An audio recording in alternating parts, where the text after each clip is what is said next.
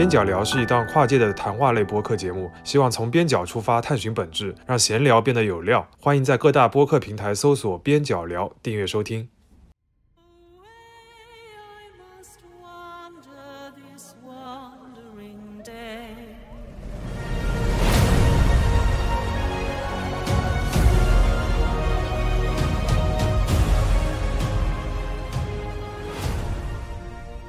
听众朋友们大家好，欢迎来到本期的边角聊，我是今天的主播博乔。我们今天非常高兴的邀请到了边角聊的另一位主播老师雪来、呃、来雪来老师跟大家打个招呼。啊，大家好，我是雪来。今天雪来老师来呢，是跟我们分享一个非常特别的领域啊。这个领域，呃，哪怕在中国，呃，像我父母这一辈的人，他们其实也是挺耳熟能详的一个超级 I P 啊。相关的图书其实已经超过了小，已经有小二十册左右了。但是这个领域细究起来却是非常的博大精深啊，它又有非常恢宏的世界观、历史观架构，而且也有无数多非常细腻的一些细节。这个就是这个约翰·托尔金的这个《魔戒》啊，又叫指指环王。哎，就是你们这个圈子一般是喜欢叫魔戒还是喜欢叫指环王？其实都有，但是现在因为文景正式易名之后，叫魔戒的比较多一点。哦，但但是电影是还叫指环王是吧？对，但电影还是叫指环王，所以一些老的戒迷其实大家都无所谓，叫指环王也有，叫魔戒也有。老的戒迷的话，可能叫指环王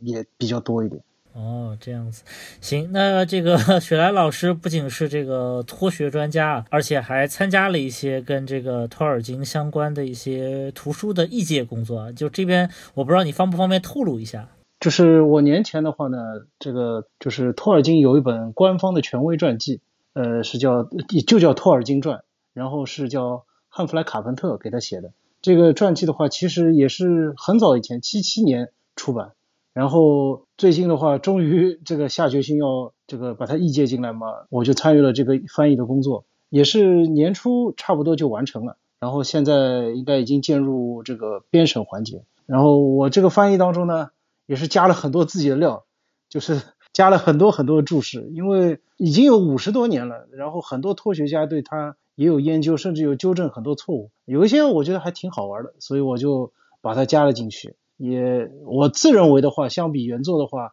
是这个可看性和丰富性提高了不少。也希望到时候如果有一天能出版的话，大家能多多指正。啊，这个是一个译著评注版啊，可能是一种中国魔戒怒的。不过确实有这种现象，就是很多书，呃，隔了很多年出中文版的时候，中文译者出于很多学术研究的新进展，加了很多注释，反而使得这本书跟海外的原版有一些些不同啊，甚至会有有一些些提高啊。但我们今天这个言归正传啊，就是今年这个我们录音的时候是二零二二年，因为这个时间比较微妙，所以我们不知道这一期上的时候是二零二二。还是二零二三啊，但是二零二二到二零二三这两个年份其实都是比较特殊的一个年份，特别是今年，呃，这个九月二号的时候，魔戒它有一部叫所谓前传剧啊，叫力量之戒，它是一部前传剧，从亚马逊平台播出，所以我们今天可能很多话题也是要围绕着这部剧展开，当然我们还是会拉回到这个魔戒本身啊。但这部剧其实播出以后，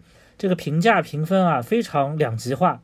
然后烂番茄呢，烂番茄它有两个分数嘛，一个是官方评分是八十四分，但是像这 I M D B 这样子的观众评分非常低啊，就低到 三点九分，这是一个它满分十分嘛，这是一个不太及格的一个成绩啊。特别是期间就是我、哦、就我们我们就就这么对比一下，就是力量之戒这第一季它在豆瓣上的评分是 六点七分，什么概念呢？就是权力的游戏被大家骂的最多的一集第八季也就 六点一分，所以就是力量之戒，就是这个魔戒前传和全游第八季是差不多同一个水准线上的这么一个作品啊。但是这个亚马逊投拍这个力量之戒啊，据说呃，像这个董事长贝索斯也是一个老资历的托粉啊，下了很大的力气，找了两个就是比较新的编剧吧，然后一起来开发这个故事，然后战胜了重重阻力，拿这个重重阻力，然后拿到了这个版权啊，但是最后却拍出了这么一个。呃，结尾，所以我我首先想听一听啊，就是雪来老老师，你对这个新的剧，就是你个人的直观的感受好不好？呃，或者说就是跟你的预期不一致，但是仍然是有有一些看点的，就是你自己能给一个这种回答吗？我一开始的话，其实跟很多戒迷一样，我们一开始这个剧刚刚上映的时候呢，我们心理预期是很低的，因为它的这个争议，包括对于它的这种就是评价，就是负面评价的话，从它还没有播出开始就已经有了。但是呢，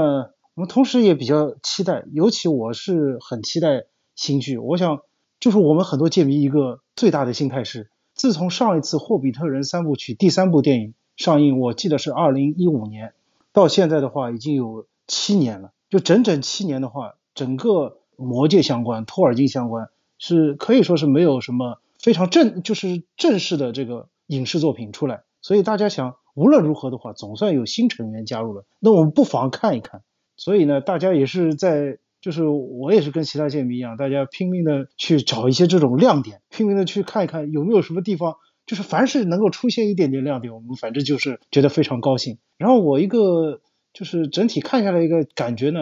亮点的话你要找的确不是找不到的，而且可以说是有不少，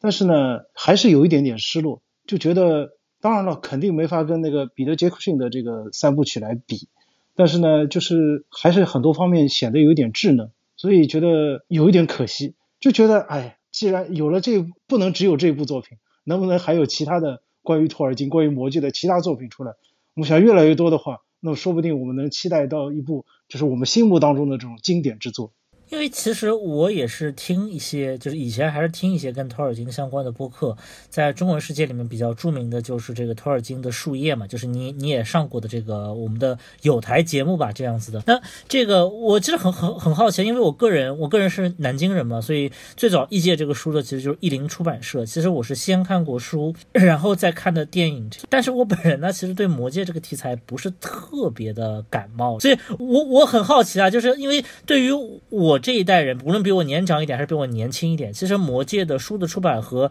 电影其实相隔的非常近，它不是一个像哈利波特这样战线拉得很长这这么一个状态，所以又就会出现一个先看剧再回先看电影再回去追书和先看书再去追电影这两种这种这种模式。我不知道你是哪一种啊？我是先看了电影，然后对电影的话留下的印象就是也不能说是特别深的印象，也就是一般般。然后呢，后来又去呃看了书，然后看了书之后，当时是还是慢慢的一个进入状态的一个过程。后来我接触书，特别接触了那些插画什么之后，开始就觉得对这个题材有一点兴趣，然后慢慢的再开始再看书，再看电影，然后慢慢的慢慢的就是进入了这个世界。所以说我也是综合有个这么一个过程。然后哦，那我我也很好奇，因为好像《魔戒》这个三部曲这个电影啊，在戒迷里面就是比彼得·杰克逊这个版本非常受到推崇。我不知道你个人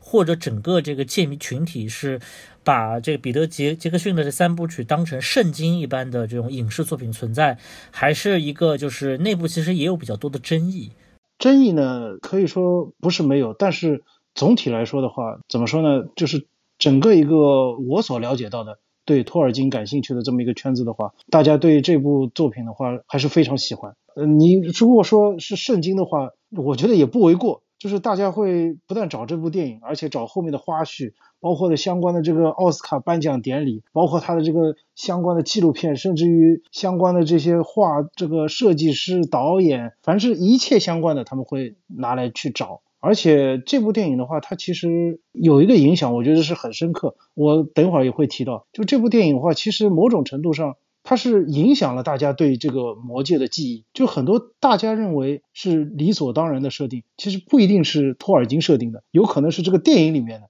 但是大家潜移默化的就认为，哎，好像我印象当中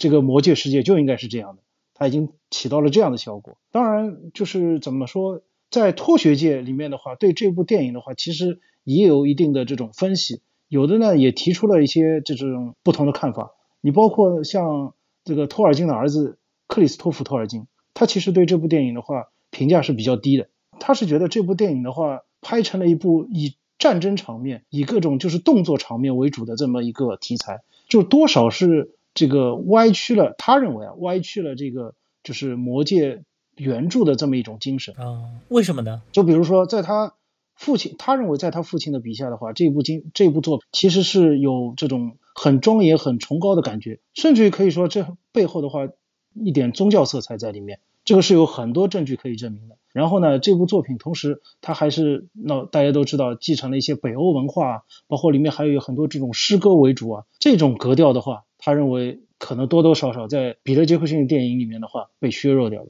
所以还是有一些不同意。就是彼得·杰克逊过度的注重了一些什么打斗场面啊、战争场面，但其实损害了他电影里面就是包括这种知识分子比较喜欢的什么神性啊，就是这种政治预言和那种对崇高的追求，是吧？他其实是这么一种状态。对对对，也也是有这种不同意见存在的。那行，那我们就回到这部这个造价非常昂贵的电影。就据说这个就是彼得·杰克逊这个最新的这一部，哦，不是彼不是彼得·杰克逊，就是这个亚马逊的这部最新的这个美剧啊，说据说给的给到这个托尔金基金会的报价就是两亿四千万美金，其实是花了巨资，但是它其实拍摄的内容非常的奇怪啊，就是呃，我看到这个有很多这种宣传文案上面讲说，这部剧拍摄的内容其实就是《魔戒》三部曲的第一部，它不是第一部前五分钟会有一个讲这个魔戒形成的过程，以及什么什么精灵的王呀，什么人类之王，什么每每个人有几枚戒指，每个族群有几枚戒指，它一共有有五分钟的这么一个类类似于像蒙太奇开场这么一个像简介一样的那种背景铺垫。说这个新一部的力量之剑呢，讲的其实就是把这五分钟拆开了讲，揉碎了讲，你认可这个说法吗？这个说法其实据我了解的话，应该是一开始这部剧的编剧他们在介绍这个剧的时候，他们就是提出来一个构想。事实上呢，这部剧的话有好几季，我们现在看到的只是第一季。如果你是严格的要按照这个力量之剑这个标题呃，以及这个魔戒的头几分钟来判断的话呢，那可能只有少数的几个镜头，乃至最集中的镜头还是在第一季的最后一集的最后几分钟才会出现，那么那可能要大失所望了。他这一季的话，大部分内容还是在铺垫，可以说你可以认为是魔戒的头五分钟的镜头的再前传，是这么一个内容。哦，好吧好吧，就本来以为是前五分钟，结果是第一秒钟，是吧？OK OK， 但是这个反正，但是这几年我觉得像美剧的一些影视化改编，其实还是遭遇了非常多的问题嘛，包括之前，包括《全游》的最后几部，就是这个马丁没有写完的这几部的改编，然后包括还有像《基地》，像我本人非常喜欢《基地》系列，这个阿西莫夫，但是这个《基地》的第一系列改编也是魔魔改吧，呃，说魔改可能都有，当然就是魔改本身也不是什么好词儿，但是更像是一个同人作这样子的，然后。当然就是基地这个改编是比较有难度的嘛，因为这个基地的小说本身原来阿西莫夫是写写给杂志的，就是一个一个的短篇和中篇，所以但是是围绕基地这个主题才凑起来的这样子。但是这个力量之戒在你看来，这个我我看你这个在提纲里面是列了它有三个比较大的争议啊，我们先从第一个争议开始讲起啊，就是这个比较敏感的话题啊，就是所谓这个美美式政治正确的这个问题啊，就是哎这个这个这个力量之戒它到底是哪个地方触怒了这个政治正确的问题呢？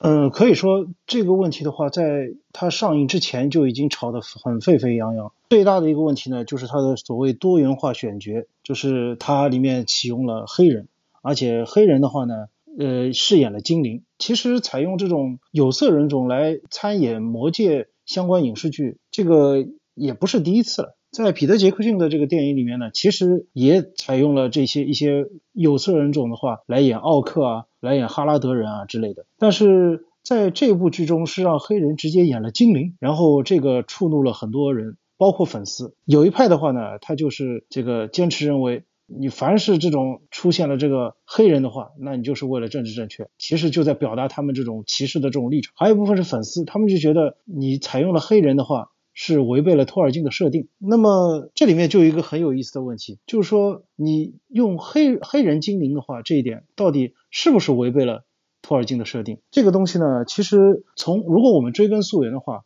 就是有一个很有名的冰岛的史诗叫小艾达，在这个史诗里面呢，他也提到过，他就说提到有一个地方，它叫做亚尔夫海姆，在那边呢又住着光明精灵，又住着地下的黑暗精灵。他们的这个光明精灵当中呢，看起来比太阳更美丽，但是黑暗精灵呢，它是说比沥青还要黑。那么这一点其实就让我们联想到，那的确是有黑颜色皮肤的精灵。而这个小艾达的这个设定的话，托尔金是应该是非常熟悉的，因为他在牛津读书的时候，他们都有这种研究的专题啊。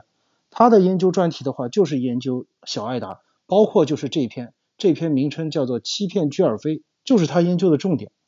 那么他在自己的中州神话里面的话，等于把这个设定给转化了一下。光明精灵和黑暗精灵这两个设定他保留了下来，但是光明精灵的话，他是认为是看过那个就是他传说当中的一个叫双圣树的精灵。黑暗精灵的话，他们是没有看过这个树。但是呢，我们也可以认为托尔金的话，他也就是在他的神话体系的传承里面，的确是有黑皮肤精灵这么一个传承在里面，而且我们也找不到在他的书里面的话，这个不存在黑皮肤精灵这么一个讲法。所以这个黑皮肤精灵这一点的话，呃，可以说我们不能说完全托尔金的世界里面就不能存在黑皮肤精灵，就是这个结论。那这个也涉及到关于托尔金的很多这种传言啊，包括我前一阵子也在这个一些中文的媒体上看到，就说这个托尔金为何如此受到极右翼的一个喜爱啊？很多人甚至认为这个托尔金的作品里面，呃，含有一些无政府主义。当然，无政府主义和这个呃极右翼当当然是不能画等号的这样子啊，但但是确实是其中也有一些可以交叠的地方。另外，其实就是说这个。托尔金本人可能是有一些你说嗯种族歧视也好，会会有一些偏向于呃右翼思维的一些呃创作的痕迹或者倾向，我不知道。但是后来我看你也是写过一篇反驳的文章啊，我不知道你是怎么看待这个问题的。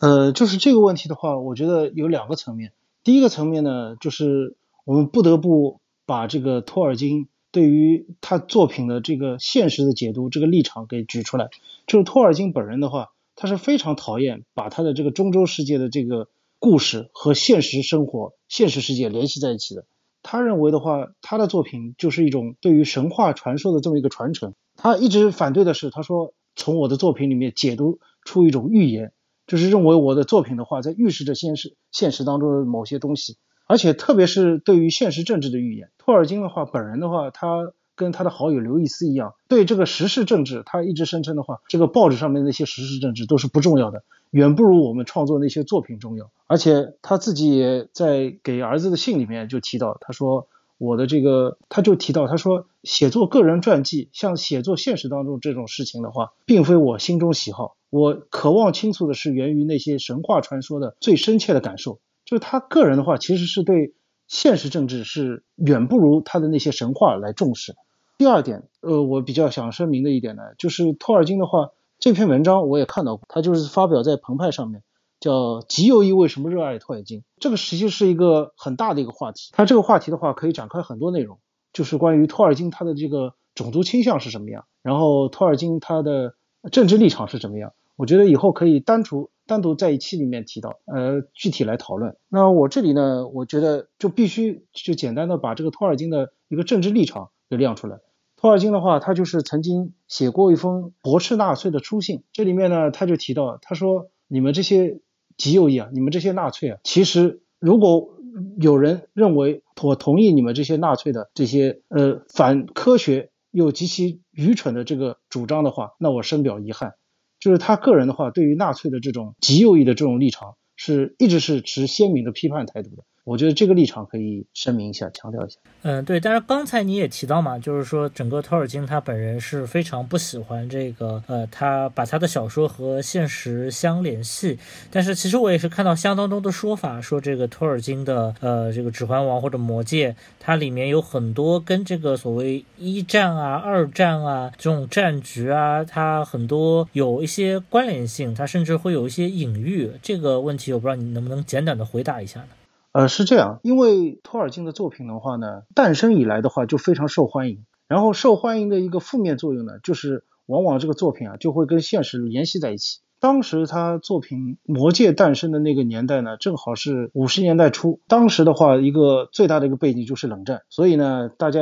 就是有一些报纸上面呢就批评托尔金的作品啊，就解读说你这个邪恶的魔多在东方，那么东方是什么？东方就是苏联，所以呢，你这个其实就是一种隐喻。然后呢，还有人说出现了叫萨鲁曼，萨鲁曼呢，他就是现在所谓人家开玩笑说，就工业巨头，你这个萨鲁曼的话，开启了这个工业这个工业革命，然后还把这个我们美好的这个村庄夏尔的话改造成像这种所谓当初讽刺的这种集体宿舍的样子，就是这么一种解读。然后就让托尔金的话觉得他最反感的一点是当时的一个驳斥，刘易斯的一个驳斥，就是说托尔金其实写这部作品的话早在二战开始前就开始了，他写了十几年。那么二战开始前的时候，那哪里还有什么冷战的这种话题？你不要硬把我的作品的话跟当代的这种政治的话给联系在一起。所以他反复的在信件包括在公开场合就声明，这是一个单纯的故事，在故事里面读得好就可以了。这是他一个一个一直以来的一个很鲜明的一个主张，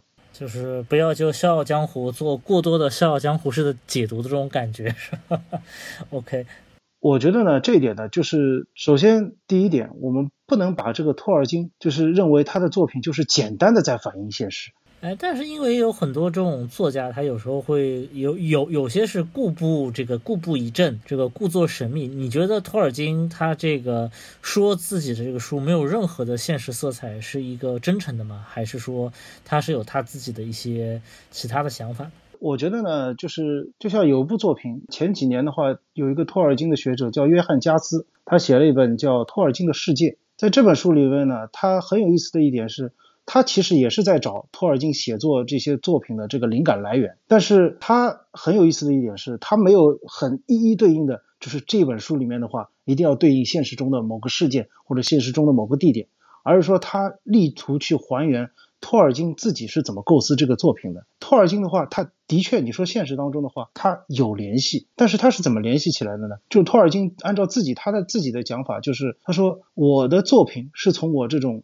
长期积累下来的，像一片一片树叶掉在地上，慢慢的在那边分解，慢慢的在那边发酵，然后成为了我的养料，我是从那些养料里面来获取的。就是说托尔金的话，他比如说有自己对于家乡的热爱，有他他当然了是一个很虔诚的天主教徒，那么有他自己对这个宗教的一个看法，当然也有他对于一些现实政治，尤其是他对权力的一些看法。那么这些看法的话呢，会潜移默化以一种比较深层次的形式来融入到他的作品当中。你比如说他对于宗教的话，我们我们都托尔金其实是对宗教是非常虔诚的，那么他对宗教的看法的话，就会以一种比如说他里面的话作品，他的世界里面是有一个神的，就是唯一的那个神叫伊儒，具体的话每一个人的话他的行为可能都是跟宗教是可以挂得上一些关系。你比如说这个弗罗多的这个前往末日火山的旅程，其实里面的一些这个人物的动机也好，是设想这趟征程的话是一个天路旅程，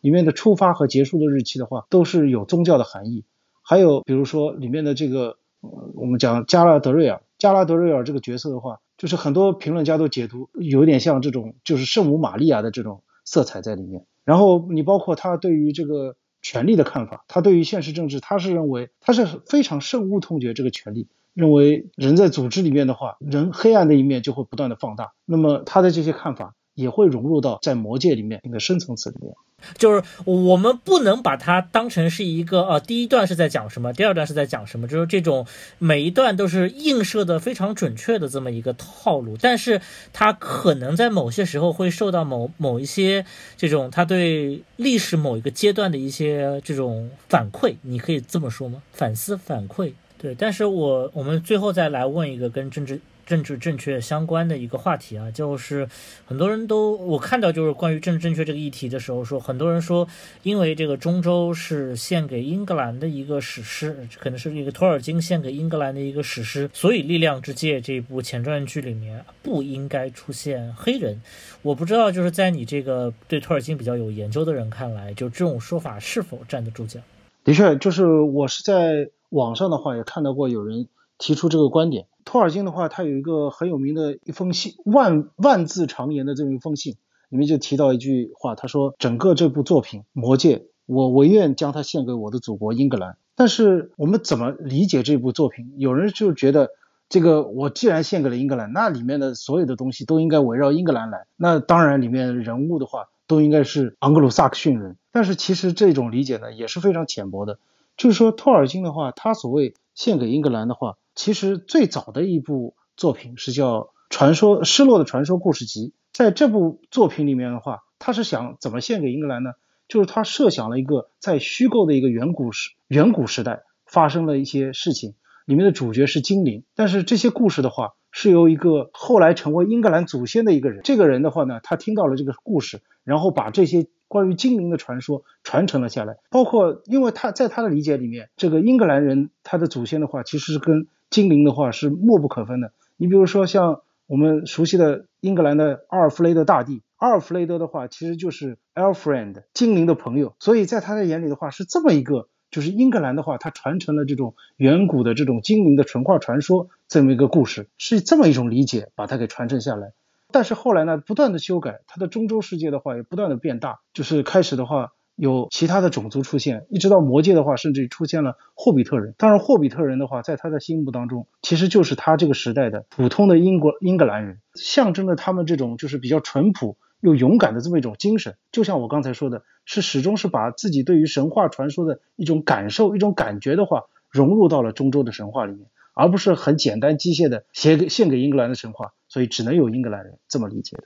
是，其实我刚才听了一下你讲的这个他的这个原话，我感觉这个话没有什么特别多的人种意义上的指摘，就是没有说好像因为英格兰其实在他生活的年代也有这种从印度裔过来的这种英格兰人，就是可能比如说印度裔在这边本地生的，也有可能牙买加在英国生的，因为那个时候英国我我我们如果看影视剧看的比较比较多的话，像这个这个摩斯探长前传啊这样子的影视剧里面，其实那个年代其实有色人种在英国还是非常呃不知道我不知道这个有色人种这个这个修辞方式是否是合规啊这样子，但但是其实那个时候什么印度人啊包括一些非裔人群在英国其实也是比较普遍的，他也并没有说把英格兰单独摘开成 Anglo-Saxon 的这个意义啊，就是至少在我听起来是这个样子的。那我们下面就来讨论这个力量之间的第二个争议啊，这也是个经典问题啊，就是所谓这个原著党的这个问题啊，就不符合原著精神。我看了很多这个托迷也在讨论这个问题啊，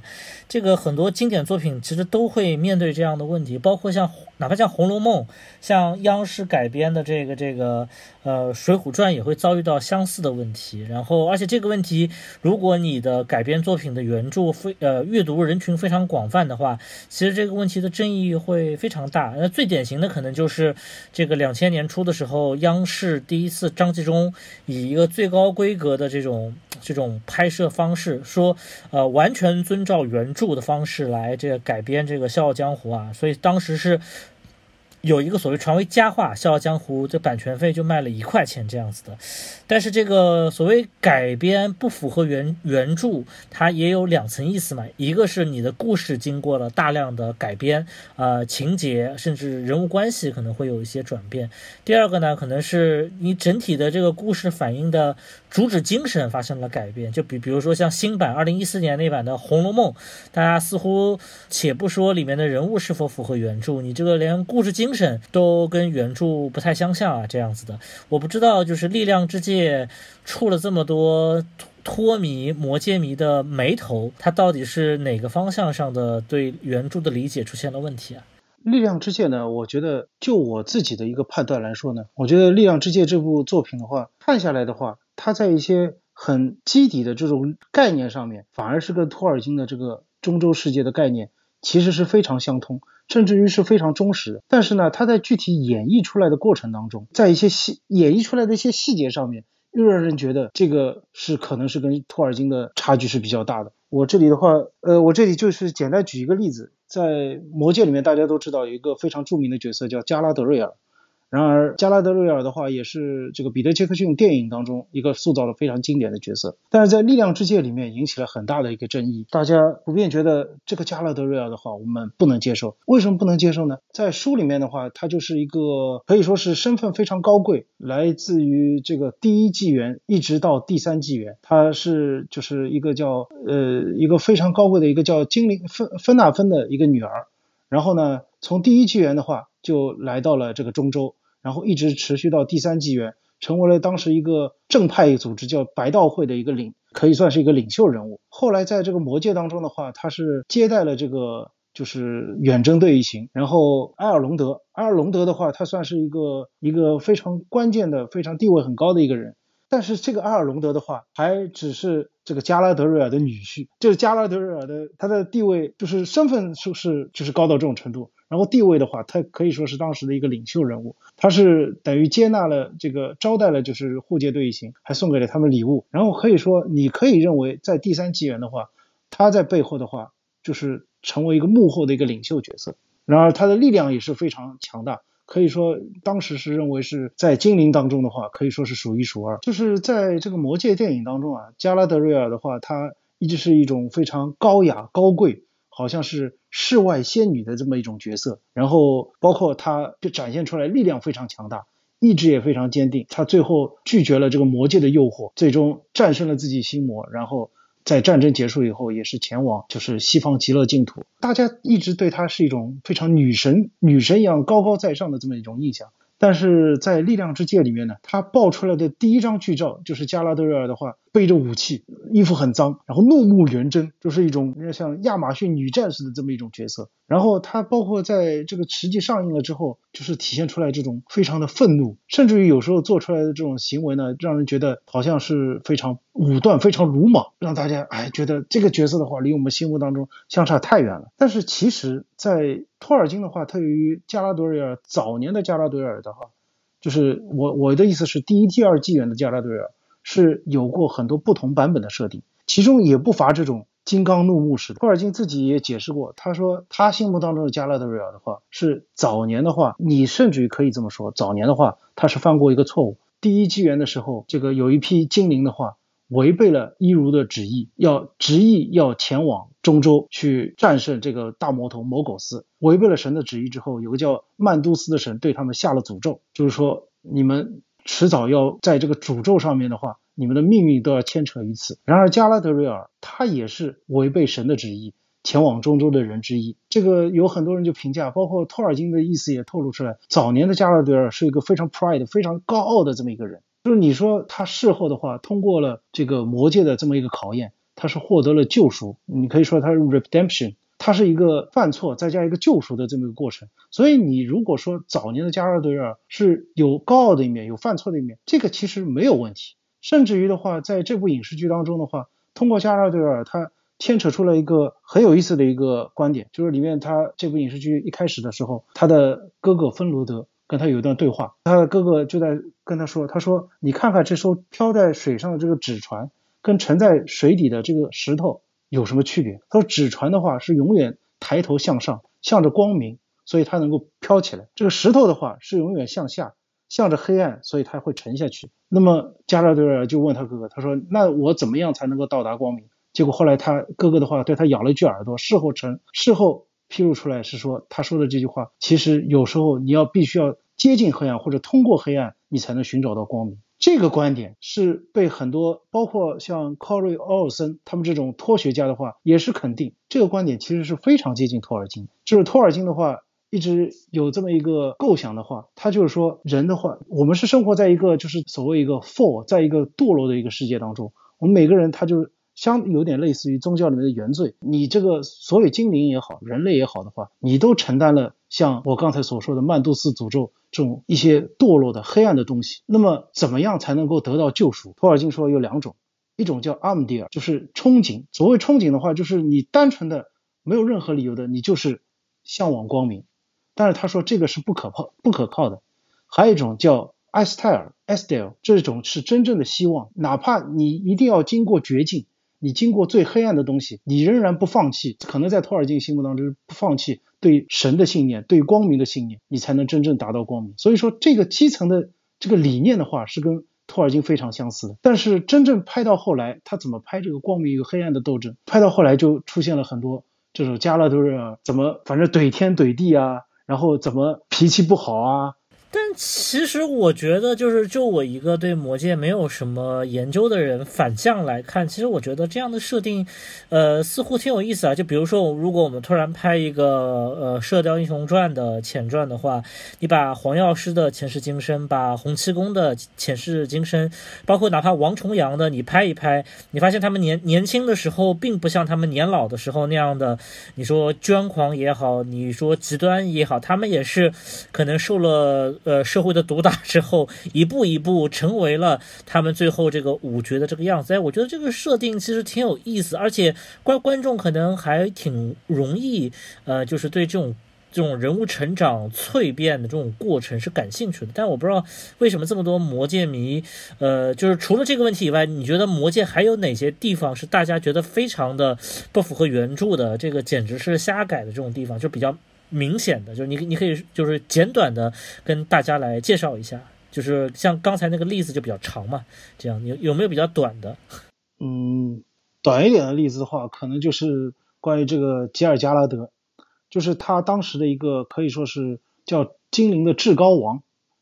这个很多粉丝的话他们很不满意的一点就是在原著当中的吉尔加拉德吉尔加拉德其实是非常的睿智，但是在力量之戒里面就显得非常的官僚主义，就是这个吉尔加拉德的话甚至于他发表演说要别人要埃尔隆德帮他起草稿子，帮他写好稿子他他来读，然后甚至于的话他这个做出来的行为的话说出来的话就是一副高高在上的样子，这个让大家广大粉丝的话觉得非常不满。你把这个人物设定的话其实改得非常非常多，然后与观众们的这个想法又比较远，所以这个角色的话是我看到受到非议最多的。呃，那其实像这个托尔金，包括像托尔金自己本人，他也会觉得说，有些时候这个图像画面会限制观众的想象，所以说他不太希望就是说自己的作品特别的具象化，但是影视作品又势必会添加大量的细节。你觉得无论是魔戒三部曲，还是后面的霍比特人三部曲，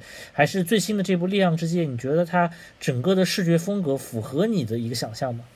呃，可以说我个人觉得呢，就是包括很多粉丝也觉得这个力量之戒的话可能一个最大的亮点就是在于它整个一个场景的一个设计。呃，大家普遍比较喜爱的一个叫约翰豪，他也是参加过这个魔戒三部曲的这个艺术设计，然后这一次的话也是参与到了力量之戒的艺术设计当中，包括大家看到这个力量之戒的一些设计图，大家普遍觉得这一方面的话还是很能够体现一个不但是一个原著的感觉，而且还能体现出跟这个三部曲的一个传承，既跟三部曲的话它的一个设计的话有那么一些微妙的一些传承关系，又能体现出那个年代的特点，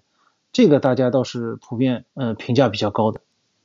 那我现在问你一个比较 tricky 的问题啊，就是假设现在你就是这个魔戒新项目的一个负责人，由你来改一部，比如说魔戒三第一部里面那前五分钟的那种那个蒙太奇的那个内容，我觉得你会觉得你最想改编的，就是你最想觉得这个改编最重要的呃是什么？无论是人物啊、情节啊，还是你就是你最想呈现出来的一个是什么样子的一个中州世界呢？中州世界前十吧，就要有个大前提。就是这一次这个亚马逊力量之戒的话他们有个非常大的一个限制，就是他们所获得的这个版权啊，其实并不是我们所谓中州的前十，中州前十的话一大部分内容都是包含在一本书叫《精灵宝钻》里面的，但是他们并没有这本书的版权，他们只有所谓呃魔戒附录，其实应该还是有魔戒的这个版权，所谓附录里面的这点故事呢要改编出来那就是非常难。如果叫我来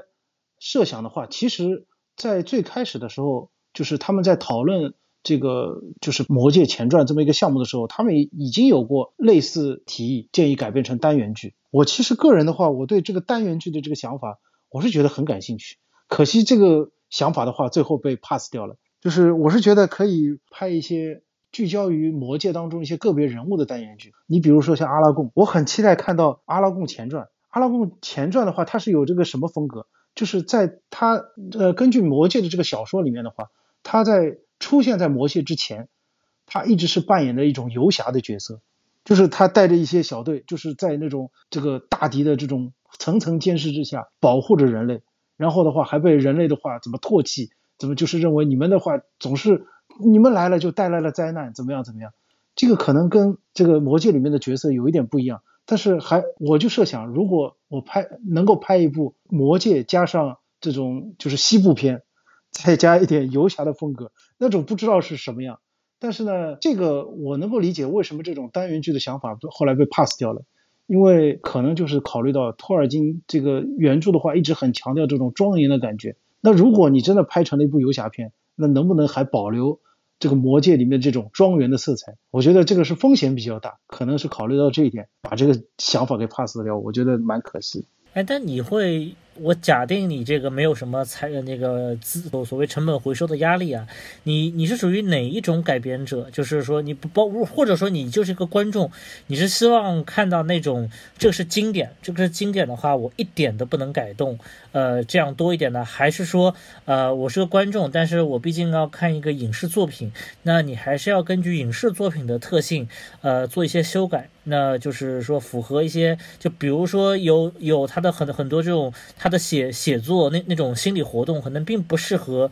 影视呈现。那我可能为了吸引更多的观众，我还是希望能看到一些动作场面，一些谈情说爱。我不知道你是属于说是里面的哪经典的这种原教旨主义派呢，还是说可以接受适当的一些合理修改派呢？我觉得我绝对是属于接受可以做比较合理甚至于比较大的修改，就是只要符合当代观众的口味，只要是一个很精彩的故事，再搭搭上一点点有那么一点中州的这个味道，我觉得我就已经能够承受了。如果你真是一个、哦、所以说我我只要找一个精彩的故事，我把它换成一个中州背景，其实你是买账的，对吧？对，我觉得我就可以买账。OK OK。如果说我真的是一个原教旨主义的托尔金主义者，那么我根本就不会接受什么电影改编，因为按照托尔金的设想的话，你把它呈现在屏幕上，这就是对我原作的一个想象力的一个极大的抹杀。你要真的原教旨主义，那建议你快点去看我的原著，我的原著通过我的原著展开想象，这个才是真正符合于托尔金原教旨的这么一种表现。哎，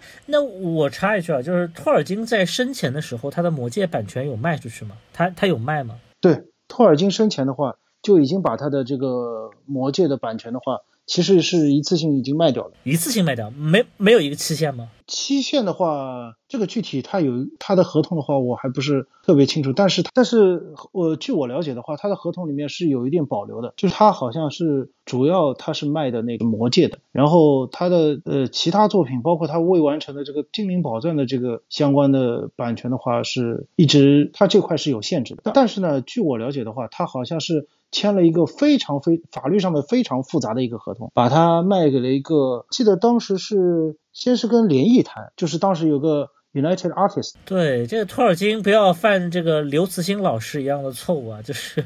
签版权合同都没有怎么写时限啊。对，我我其实核心的问题是，他既然这么抵触影视改编，那就是这就是确实是出于要改善改善这个经济收入的目的，才就是说卖掉这个版权的吗？某种程度上说是、嗯、这个说法是对的，就是当时他他作品出来之后很受欢迎嘛，是影视公司的话也找上他，然后他和他的出版商定下了一个原则，叫 cash and kudos， cash or kudos。要不要不给钱，要不给名，要不给利，他要不就是说你忠实的把我的这个作品的话非常严格的按照我的原著精神来还原出来，要不你就给我一大笔钱。而且呢，结果呢，他他呢其实当时就他的心态来说，包括他的出版商后来写回忆录也透露，他其实心态是想要利，因为对想要赚钱。因为为什么呢？当时我印象中他是呃那个阶段正好是他快退休了，然后他一下子的话这个收入的话少了一大笔，然后他又非常担心这个版税会扣掉他一大笔钱，所以他是当时是非常缺钱，他是很想把这个自己手头这个影视版改编权的话能够卖掉，能够换一大笔钱，这个求利的心态是非常重的。所以包括当时的话找上他有个叫齐默尔曼的人，给他的剧本其实是非常非常非常糟，非常非常不负责任，但他还是非常认真的帮他一字一字的修改，其实就是非常希望，哎呀，你快点认真把我把这个事儿办好吧，这样的话我就能获得一大笔钱了。这种心态多少是有一点，是是可以理解，可以理解。做同样也作为一个非常穷逼的这个写作者，这种心态我是非常懂的，这样子。所以我们现在还是要回到这个剧啊，就是呃，因为像今年吧，其实这个《魔戒》这个前传，这个《力量之戒》也面临着一个打擂台的这么一个窘境啊，就是应该在八月份的时候，这个 H B O。为这个之前的《权力的游戏》推出了前传《龙之家族》第一季啊，这个其实口碑是非常不错的啊，包括在中中文互联网上的口碑，然后包括在这个呃美国，这个似乎与这个《魔戒》前传的《力量之戒》的这个评价反差非常大，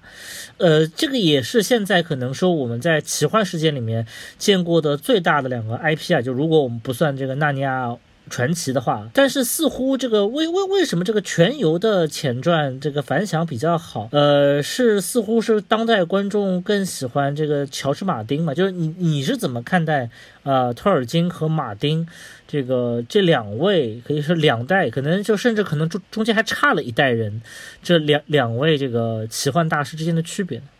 很多观众的话，他们认为可能认为马丁和托尔金最大的一个区别就是托尔金的作品当中人物还是非黑即白，他的哪一方是正义的，哪一方是邪恶的，他还是非常明显的。但是呢，这个问题的话，其实当初早在魔戒出版的时候，他的好友刘易斯就讲过，他说你不能简单的认为魔戒里边的人物就是非黑即白的，他说最起码里面有一些争议的人物，像波罗米尔就是里面一个刚多的一个这个宰相之子，他就是受到了邪恶的蛊惑，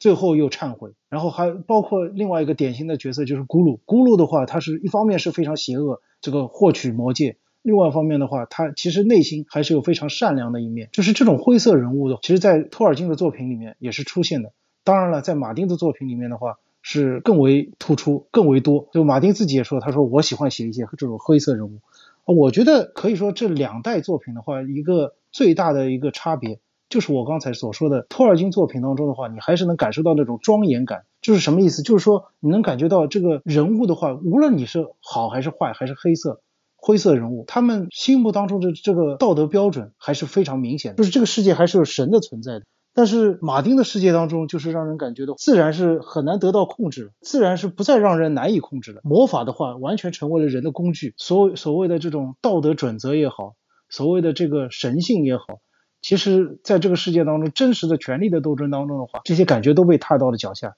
这里我就要举一个我个人认为非常有趣的一个对比，虽然这个龙王家族里面的话是受到了普遍的好评，但是里面有一幕大家争议是非常大的，这一幕当中呢有个龙的话叫瓦格哈尔，瓦格哈尔的话在这个马丁的原著当中的话他就是一个非常力量有力量的一个坐骑，被这个伊蒙德给俘获了，然后伊蒙德的话骑着瓦格哈尔杀死了这个呃他敌对方的一个非常善良的一个就是昵称叫小鹿的这么一个王子。在电影当中这一幕被改变成了就伊蒙德的话自己在说 no no no， 求那个龙的话不要去杀人，然后龙的话他是这个瓦格哈尔这个龙的话他突然有了自己意志，就去把对方的这个龙的话给咬死，造成了这一幕悲剧。大家觉得这个不可思议，因为在马丁的世界当中的话，马丁自己也说过龙的话其实就是一种非常力有力量的这种工具，但是在托尔金的世界里面的话反而这一幕反倒是不是不可想象的。你像托尔金世界里面的龙的话完全是有自己意志的，你很难想象有哪个人敢骑着就是一个著名的龙叫斯茅格，你骑着斯茅格的话去征战沙场，这个反而倒是很难想象，因为在托尔金的世界里面自然的意志还是人难以驾驭的，这个神的意志还是存在的，但是在马丁的世界里面不一样。而马丁的这种就是世界观其实是更符合当代观众，因为当代观众的话这个普遍的一种心态也好什么也好，就是不会觉得这么一个灰色地带的人物是很难以理解的，大家反而都很认同这种处于这种乱世当中的这么一种，所以更能被当代观众所接受吧。因为你刚才也讲到了嘛，其实你比较期待看到一些比如说阿拉贡前传的这种单元剧啊，现在这种但我我我也觉得这种单元剧的构思其实挺奇妙的，我不知道现在有没有类似的这个策划是在这种进行当中的。我刚才说到就是这个单元剧的话我自己有点这个憧憬，然后呢其实所谓单元剧的话一直以来都是有一些粉丝啊，他们在拍这种所谓泛制的这种短片，包括以前有过这种什么希望的诞生，就是讲就是一个阿拉贡的前前传，包括什么刚多号角也是一个关于刚多的一个前传，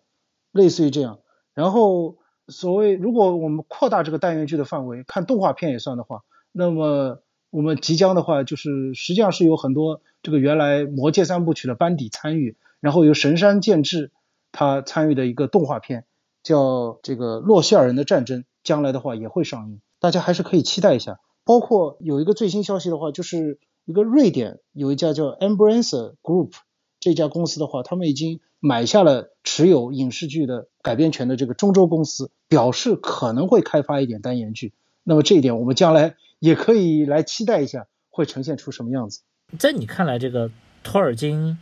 他的作品可能并不是一个呃为影视观众而写，但是他可以具有改编的潜力的这么一个作品。但是你有没有感觉到马丁的作品其实在他写的一开始其实就是非常照顾到观众，因为他他用这种 P O V 视角，这种呃试点人物视角来写，他其实就是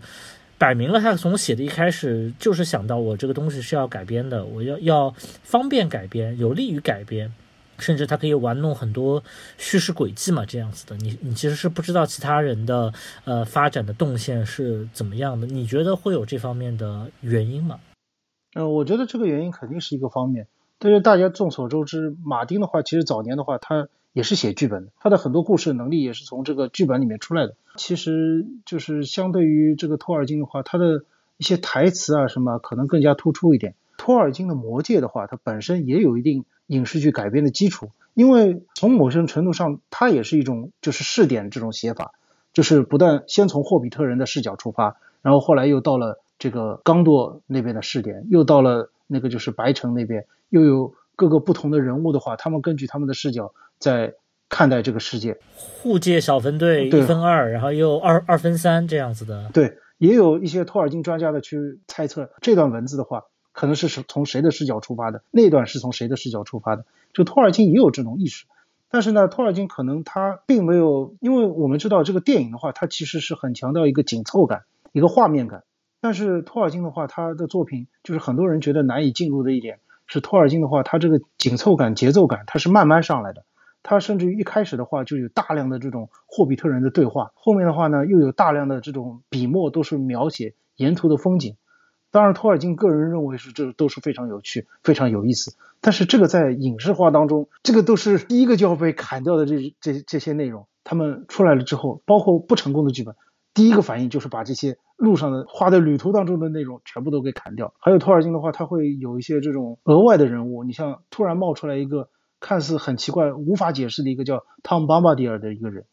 这个人物的话，在大部分的这个影视化，包括广播剧改编当中，都被砍掉了，就是因为认为跟主线没有关系。但是在马丁的作品当中的话，似乎是比较少出现这种场景。马丁的话就是一定要有前后呼应，这个角色的话一定要埋下这个伏笔，将来一定会出现，他很喜欢埋下这种伏笔，这个就是他可能是比较擅长影视改编的一面。 OK， 那我们想最后问一问啊，其实呃，其实我有点好奇，就是无论是国外还是中国，就是喜欢魔戒的这个人群，因为就我之前也看到一个你给我的答案了，其实你你你回答的并不是我想问的问题啊，就是到底是哪一群人嗯、呃，真正的比较喜欢托尔金呢？就是无论是呃，比如说他魔戒出来以后的年代，呃，一直到二十一世纪，还是无无论是在这个中国，还是在这个就是比如说英国、欧洲这样子的，到底是一个什么样的人群会为托尔金比较着迷？呃，我觉得这个群体的话，其实一个很大的特点就是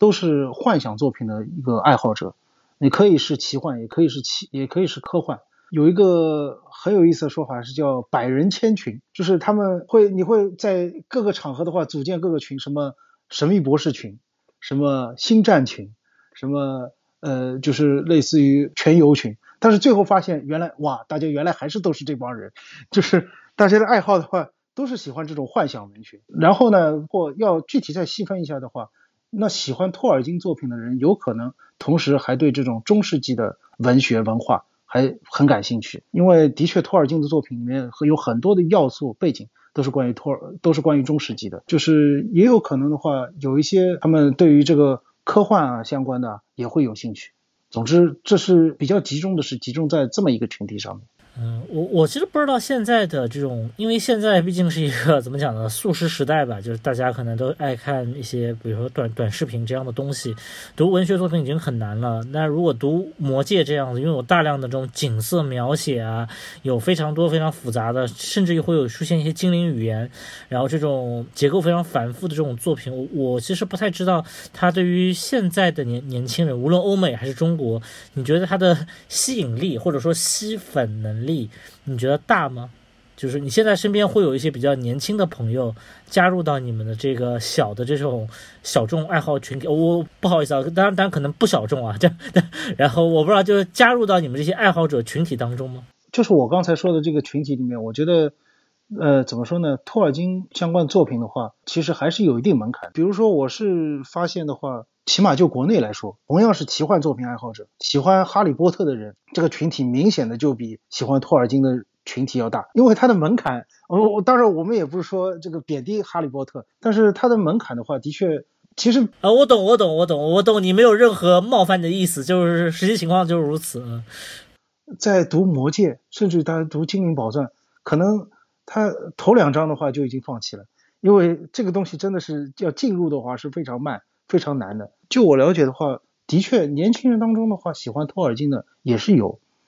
呃，特别是就是我刚才所说的，有这种语言文学背景的，或者是对这个中世纪。或者是对深度的这种就是幻想文学的爱好者，那么他们愿意去花这个精力去钻到这个里面去，慢慢的去探寻这个世界，甚至于来说对他们来说的话，它的门槛反而变成了一种吸引力，就是我可以不断的研究，不断的看，每一次都能有惊喜，这对于他们来说是反而成为一种吸引的所在。但是这种门槛的话，的确也限制了，就是成为这么一个让让托尔金的粉丝的话，可能成为这么一个小群体，有这么一个因素在里面。所以电影的话，其实还大大的扩展了这个群体的范围，就是很多人看了电影之后，愿意去花这个精力去啃原著。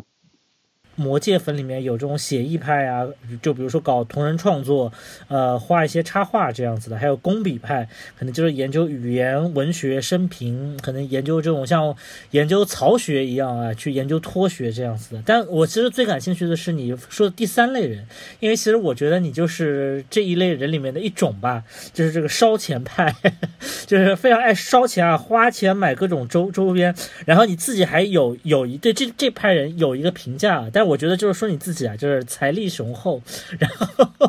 对对对，所以我最后其实很呃很想，就是你可以泛泛的有，比如说花个一两分钟讲一讲，就是如果你想烧钱的话，有哪些烧法，可以买什么，然后有什么东西是比较金贵的，或者说有什么东西是你比如说书，你可能是大家很常见的一种收藏品，但是有没有什么那种比较难得的时候？因为我是看这个以前是看那个《生活大爆炸》嘛，里面有一集就讲到说那个。《生活大爆炸》里面那个 geek 四人组，他无意中拿到了一枚就是魔戒的戒指，这当然很普通，但是他们后来发现这个是当年彼得·杰克逊呃为了拍摄魔戒电影，他可能做了九个戒指，所以世界上其实只有九个那种比如说比较高仿，也不叫不叫高仿吧，叫九个为了拍摄做的这种戒指，这个戒指就变得非常非常的呃稀有。我不知道就是在你们这种烧钱派看来 有, 有没有什么就是值得一烧，当然可以我们可以从最正常款的这种图书收藏开始说起啊，这样子的，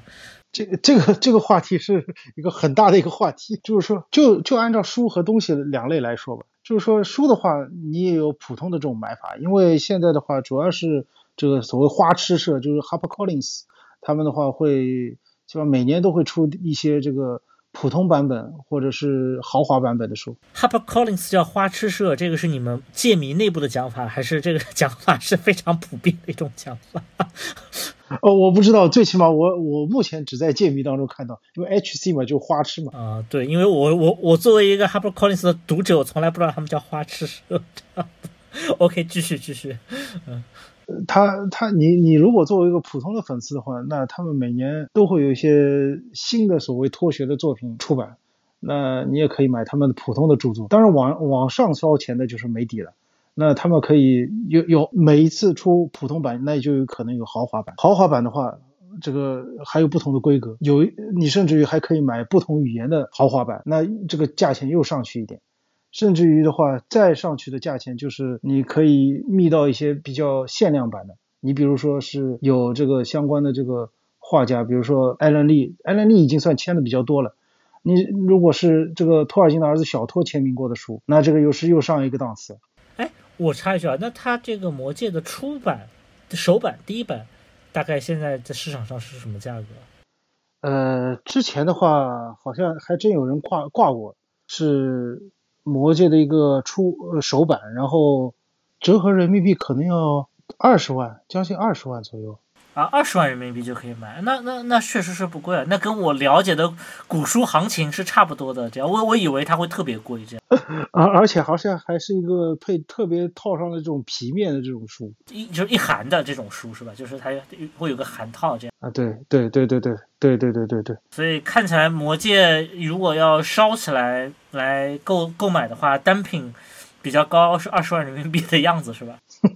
当然如果你要加上别的附加值，比如说有了托尔金的签名啊或者什么，那就更难，对吧？这个价值就更上去了。哎，那你现在有没有什么你心中的呃 Grail 这种圣杯型的收藏品是你日后想拿下，就暂且不考虑到你的这个经济实力的，当然我知道你这个财力雄厚啊，但是暂且不不不财力并不是就是你现在心里面有没有一个特别想收的，就是就等等明儿老子有钱了我要把它给收下来，这样子就是这样的藏品你心中有吗？那可能就是那个今年的话他那个呃 Folio Society F S 对开本社他出了一款那个就是魔戒的限量精品豪华版，然后里面有那个就是艾伦利的这个插图，然后当时的话折合人民币的话一套大概一万多吧。那你现在手头已经拥有的呃最贵的或者是你最珍视的一件藏品是什么？其实最贵的和我最珍视的还是两样东西。最贵的一件呢是最贵的一件，也是这个对开本书社他出的一个叫，其实是一个相关的一个作品，就是也是艾伦利的话，他有一个插图，然后还有限量签名，然后这个插图还做得非常精致，是一张特殊的纸画在一张特殊的纸上，然后贴在这本书上面的。它叫 One 呃 Wonders and Other Middle English Poems。就是就是中古英语诗集嘛，然后这个可能一册的话有两三千块钱，但是我最珍视的一本是一本中文的霍比特人，它其实本身没什么特别的，但是它是上面有那个甘道夫，就是伊恩麦克雷恩的签名，而且他画的一个简笔画的甘道夫的像。他是为你画的还是说你买到的时候他画好的？呃、没有没有没有，是我拿着去参加他的一个呃话剧，然后他问了，他说这是什么书？我说 Hobbit， 然后他即兴之下就画了一下这个像。哦，天哪，老先生非常有才华，这样。对对对对。好好，今天聊的也非常尽兴，我们也非常感谢雪莱老师，呃，这个这么长时间的陪伴。我们今天主要讲的其实是跟力量之戒有关的内容。其实我之前是非常想让他聊一下，比如说托尔金的，他包括他跟这个 Inkling， 就是所谓叫你翻译成墨灵社是吧？墨灵社的一些朋友之间的墨象社啊，墨象社这些朋友之间的一些交往，然后包括还有说他在一战、在二战中的一些呃这种呃想法的转变，然后包括还有托尔金本人的一系列的生平，他的语言方面的这种造诣。但这个时间有限，我们只能把呃我们希望也是把这个魔戒这个主题做成一个比较长期的节目，呃能奉献给大家。那行，那今天我们就到这里，那就谢谢各位观众的收听，我们下期再会，拜拜。